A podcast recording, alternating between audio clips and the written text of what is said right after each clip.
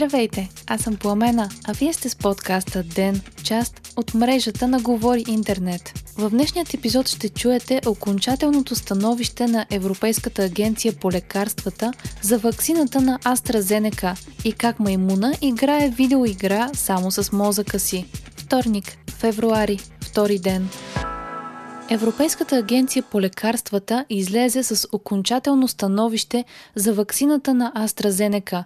Според ЕМА на този етап няма достатъчно данни за да се определи колко добре би действала ваксината на AstraZeneca и Оксфордския университет при хората над 55 години. Причината за това е, че по-голямата част от участниците в предварителните проучвания, направени от производителя, са на възраст между 18 и 55 5 години. Все още няма реакция от българските здравни власти за начина по който това становище на ЕМА ще се отрази на националната вакцинационна кампания у нас. Припомняме, че за 2021 година България е поръчала 4,52 милиона дози вакцини именно на компанията AstraZeneca.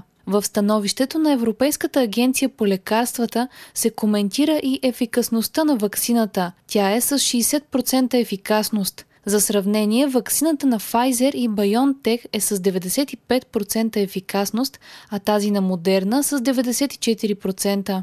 Очаквано за вторник е регистрирано покачване в новите случаи на COVID-19.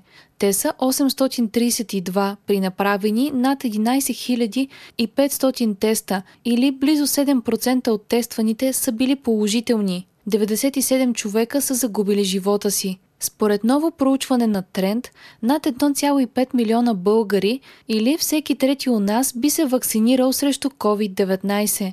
43% пък не биха си поставили ваксината срещу вируса, като основните причини, които са посочени, са липсата на сигурност, че ваксината е безопасна и опасения за странични ефекти. Според епидемиолога доктор Кристияна Бацелова, все повече хора изразяват желание да бъдат вакцинирани. В участие по BTV доктор Бацелова коментира, че хората се интересуват от това, коя вакцина да изберат в случай, че имат възможност за избор.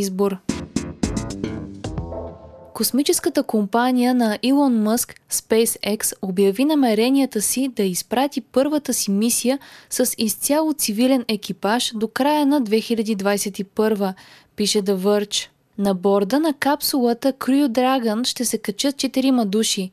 Единият от тях вече е ясен и това е Джаред Айзакман, основателят на компанията Shift 4 Payments – Мисията е основана на дарителство и останалите трима космически туристи ще бъдат избрани сред хора, които са дарили по кауза, подкрепена от Айзак Ман. Според Мъск този полет е важна стъпка към това космическото пътуване да стане достъпно за всеки, както и че голямата цел на SpaceX е да намали цената на пътуванията до космоса. Тримата избрани да участват в проекта, назован Inspiration 4, ще представляват основни стълбове като лидерство, надежда, щедрост и просперитет. Илон Мъск успя да разтърси тех средите и с още една новина. В събота Мъск сподели, че компанията му Neuralink успешно е свързала мозъка на маймуна с компютърен чип, позволяващи да играе компютърна игра само с ума си. Компютърният чип е поставен в черепа на маймуната и използва мънички жици, за да се свърже с мозъка на животното.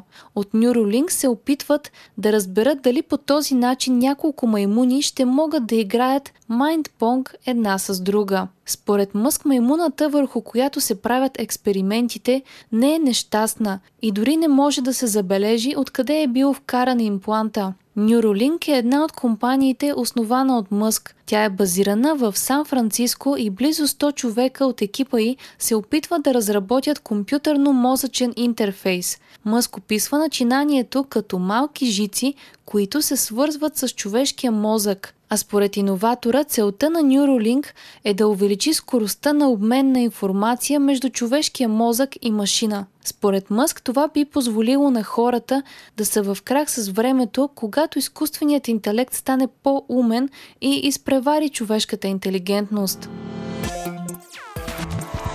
още от деня.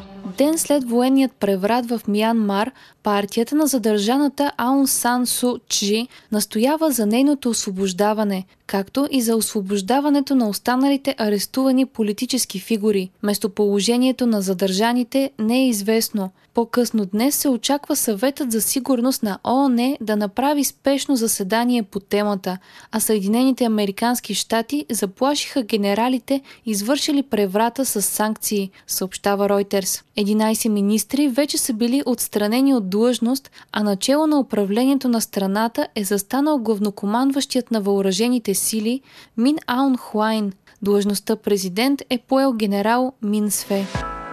Вие слушахте подкаста Ден, част от мрежата на Говори Интернет. Епизода водих аз, Пламена Крумова. Редактор на Ден е Димитър Панайотов. Аудиомонтажът направи Антон Велев. Ден е независима медия, която разчита на вас, слушателите си. Ако искате да ни подкрепите, можете да го направите ставайки наш патрон в patreon.com говори интернет, избирайки опцията Денник. Срещу 5 долара на месец ни помагате да станем по-добри и получавате достъп до нас и цялата общност на Говори интернет в Дискорд. Не изпускайте епизод на ден, абонирайте се в Spotify, Apple iTunes или някое от другите подкаст приложения, които използвате.